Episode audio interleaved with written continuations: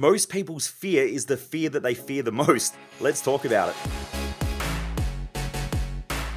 Welcome to The Underestimated Entrepreneur, where I share mindset, lifestyle, and business hacking tips, tools, and some painful lessons along my journey from growing my businesses and also working with some of the top entrepreneurs, business leaders, and professional athletes. Driven mofos, welcome back to another episode of The Underestimated Entrepreneur. If you're new to this channel, you'll probably be aware that our community is called the Driven Mofos. The reason why we have the community called the Driven Mofos is because most people in this community are driven to achieve more and driven to live a great life. And so I've been speaking to people lately and they're like, I don't feel like I'm a driven mofo because, you know, sometimes I have these self sabotage patterns and sometimes I procrastinate and all this. But when you compare them to the average population, they're actually super driven. They just don't see it. So most driven mofos that I meet don't even realize that they're driven because they expect so much from themselves. So I just thought I'd clarify that before we start. Anyway, for those of you who don't know who I am, I'm Michael Mojo, founder of Mojo Human Performance Institute, where we focus on mindset, lifestyle, and business hacking for driven mofos. The reason why I do these episodes is that most people waste their life, and I don't want you to be one of them. I want you to get out there, crush it, achieve your dreams, achieve your goals, make sure you're focusing on a mission and living a life that most people just dream about living. So, anyway, let's get into it today. We're talking about fear and why most people, their fear is actually the thing that triggers their fear.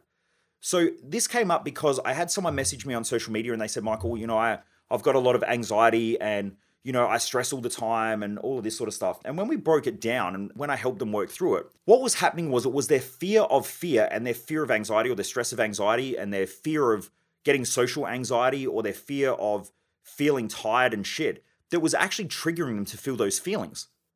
So when they would go to go out, they would fear social anxiety, which then would put them into a state of fear and it would trigger their anxiety. I've worked with plenty of other people over the years as well where they might fear, like, let's say, the fear of financial destruction, or they might have a fear of struggling financially. Yet that fear is the thing that stops them from taking action and making change, which then becomes their greatest fear, which now they're financially broke and stuck because they're not making the decisions to help themselves grow financially. So, most people's fear and the fears that they fear the most are actually the things that they live, which is why it keeps triggering that fear over and over and over again. If you set realistic goals and realistic expectations from yourself and life in general, it tends to deal with a lot of the anxieties that people have. It tends to deal with a lot of the fears that people have, and it tends to reduce a lot of the stress that most people have from turning from eustress to distress.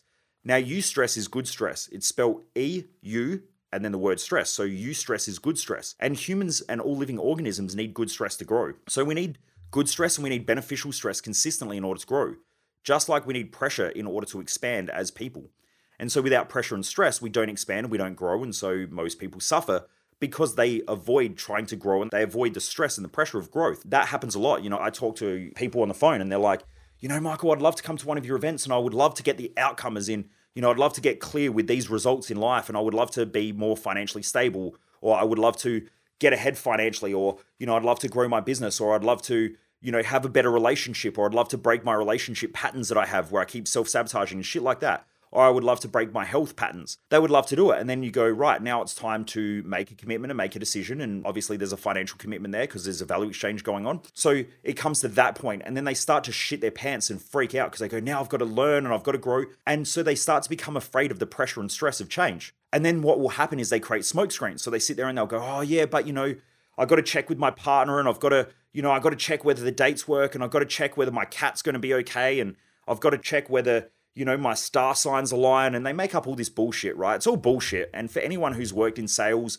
or who understands human behavior, it's all fucking bullshit, right? The truth is that those same people who make excuses are always making excuses for some reason. And they're putting off doing things, which is the reason why they're struggling and they need to do it in the first place. What normally happens is it triggers their fear of stress and it triggers their fear of more pressure. And so they back off. Instead of pushing harder into the pressure and instead of pushing harder into the stress, in order to grow and expand into the person that they have the capacity to becoming. And instead of becoming stronger mentally and stronger emotionally and potentially even stronger physically, they back away from it, which then makes them mentally weaker and emotionally weaker. And so most people, as they get older, get mentally and emotionally weaker and get mentally and emotionally more volatile, which then means they become grumpy and bitter and upset and frustrated and withdrawn. And all of those things happen because they don't have the capacity to push into stress and pressure in order to create that growth and that change within them. So now coming back to the anxiety thing, When you look at anxiety, anxiety is normally an idea or a thought process or a perception that someone has that something in the future is going to lead to some sort of negative consequence or negative effect. And normally there's a time pressure in there as well that triggers the anxiety. I won't get into that in this episode, I'll go into it in another episode. But this has been heavily debated. But after working with probably at least hundreds, if not thousands, of people who have anxiety issues, they're the same patterns that happen over and over and over again. You know, something in the future that they're expecting to happen or that they think is going to happen that they don't really have any data on whether it will happen or not happen. And so they generalize it. Then normally there's a time pressure there as well, which then they're in a rush to get out, get away, run away, or think about something that may or may not happen. So it might be the fear of an economic crash, or it might be you know, the fear of being late or the fear of being judged or the fear of being criticized or the fear of not being able to live their values. So that'll normally trigger an anxiety response. But the thought process of maybe having that anxiety response actually triggers the anxiety within them. And so now they have an anxiety response to the anxiety. A lot of people also have a fear response to fear. They also have a stress response to stress. They also have a depressed response to feeling depressed or the thought of feeling depressed.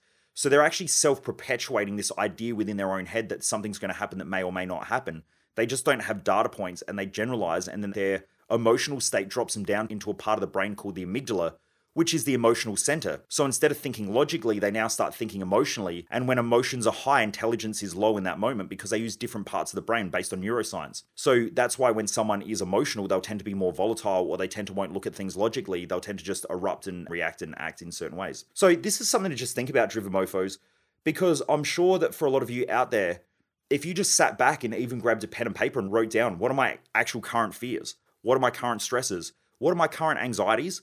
What are the current emotional ruts and lows that I'm having? And then also, how am I going to work through these and break these patterns? And how can I grow with some stress and with some pressure in order to grow out of these patterns? Because you don't just change those patterns, you actually grow out of them, you expand out of them. The same as problems. You don't just change problems, you actually have to grow out of your problems.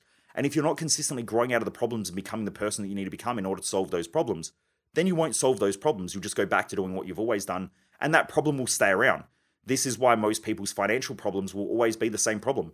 You know, someone says to me, Michael, I can't afford to do one of your events. I know I'll call them in two years and they'll still be in the same fucking position because they haven't changed. Unless something miraculous happens, one out of every hundred people, something changes, right? They make a different decision. But for most people, they're pretty predictable. They'll be exactly the same person. I've seen people in relationship issues where they just keep dating the same person with a different name, with a different haircut, but they're taking the same person into the relationship every time, which is them with their same patterns. They have the same fears, the same stresses. So I know that if they don't make a change, they're just going to be the same person. And so I can call them in two years and they still say, oh, yeah, man, my relationships, women are shit or women are stupid or, you know, you can't trust men. And they just go through these same patterns because that's all they know and they don't make the real changes needed because they're afraid of the pressure and the stress of making a different decision and a different commitment. But anyway, Driven Mofos, I really hope that that helps. If this stuff is resonating with you, at the moment we have five spaces available at the moment for our next intake of our Business Growth Odyssey.